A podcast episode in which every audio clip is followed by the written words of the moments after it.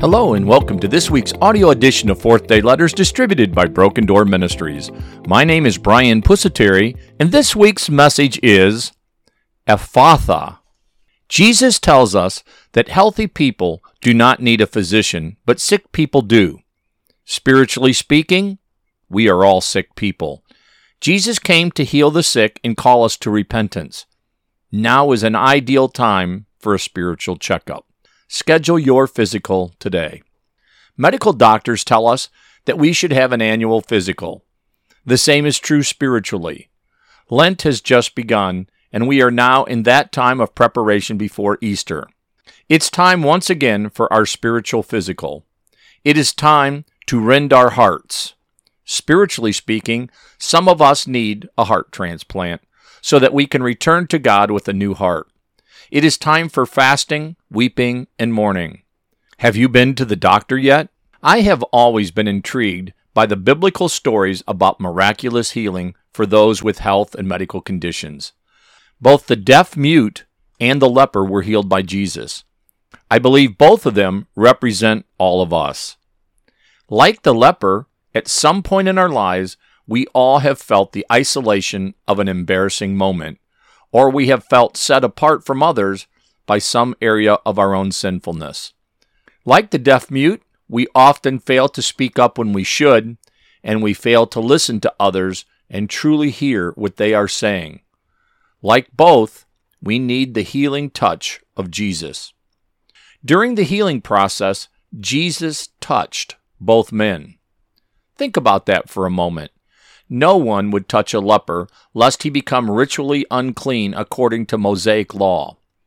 Jesus could have healed the leper without touching him. Nonetheless, he did.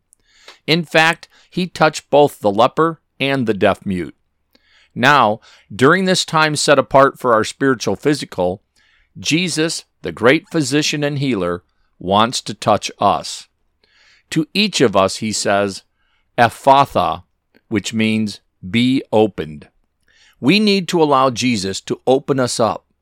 During Lent, our prayers could include words like these Lord, touch me, heal me, and call me out of the isolation of my sin imposed leprosy. Lord, help me to be opened. Restore my hearing and help me to be more aware of others' needs. Restore my ability to speak openly to others about things that are troubling me. Help me to speak words of comfort to others. And finally, Lord, help me always to sing your praises. Restore my hearing, Lord, and help me to be open to truly hear what others are saying. Be open to hear their stories. Be open to hearing about their pain. Be open to hearing about their needs. Be open to offering others a healing touch. Restore my speech, Lord, and help me to be open to speaking the truth. Be open to telling my story. Be open to sharing my pains. Be open to sharing my struggles. Be open to allowing others to be Christ to me. Be open to telling the world what Christ has done for me. The 40 days of Lent offers us an extended appointment period with the great physician. The good doctor is on call and ready to heal us today. Both the leper and the deaf mute were told not to tell anyone. Yet, both went forth proclaiming the story of how Jesus healed them. They could not contain their excitement. Now it's our turn. Let's go forth and tell the good news of how Jesus has saved us. The most compelling testimony of faith is a personal witness. With our restored ability to speak, let's tell our story. With our restored ability to hear, Let's listen when others share their story with us. Before closing, can I ask you to pray for the men who attended the Blessed, Broken, and Shared retreat this past Saturday in Belleview, Florida? It was a blessed experience for everyone who attended. The Holy Spirit touched many lives.